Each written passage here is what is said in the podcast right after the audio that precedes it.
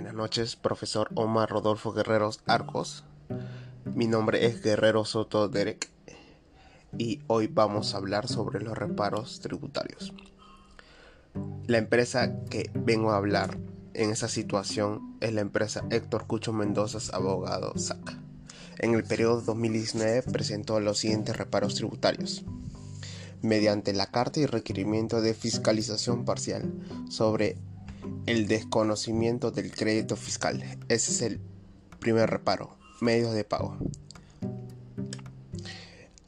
Vamos a tomar argumentos de la SUNAT, el cual es la SUNAT basándose de los artículos 3, 4, 5 y 8 de la Ley 28.19.4, Ley para la lucha contra la evasión y formulación de la economía mediante esta ley, todo importe mayor a mil dólares o 3.500 soles necesariamente debe ser bancarizadas cuyos medios de pago son cruciales para acreditar saldo a favor, solicitar devoluciones de tributos, reintegros tributarios, pidiendo así información sobre los medios de pago utilizados, fecha de pago, tipo de documento en el que efectuó el pago, entre otros.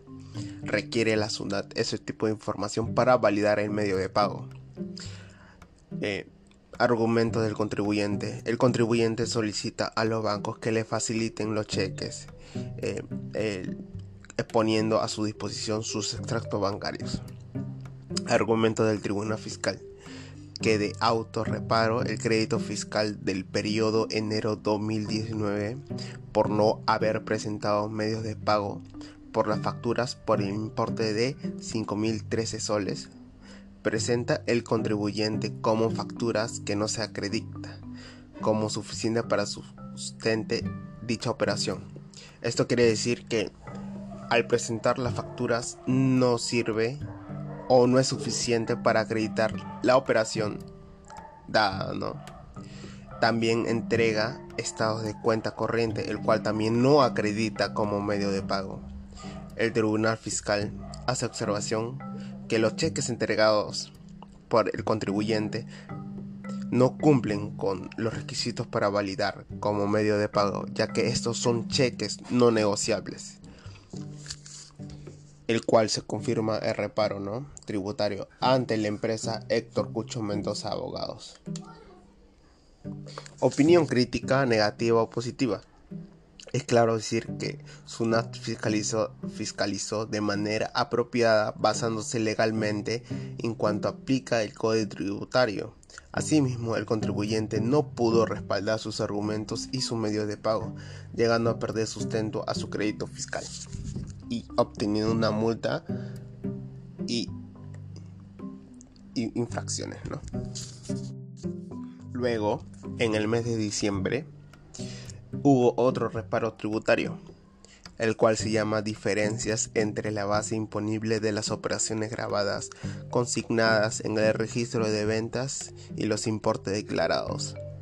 Omisión de ingresos, ¿no? El argumento de la SUNAT identifica el artículo 1, 29 y 37 del texto único ordenado de la Ley de Impuestos a las Ventas.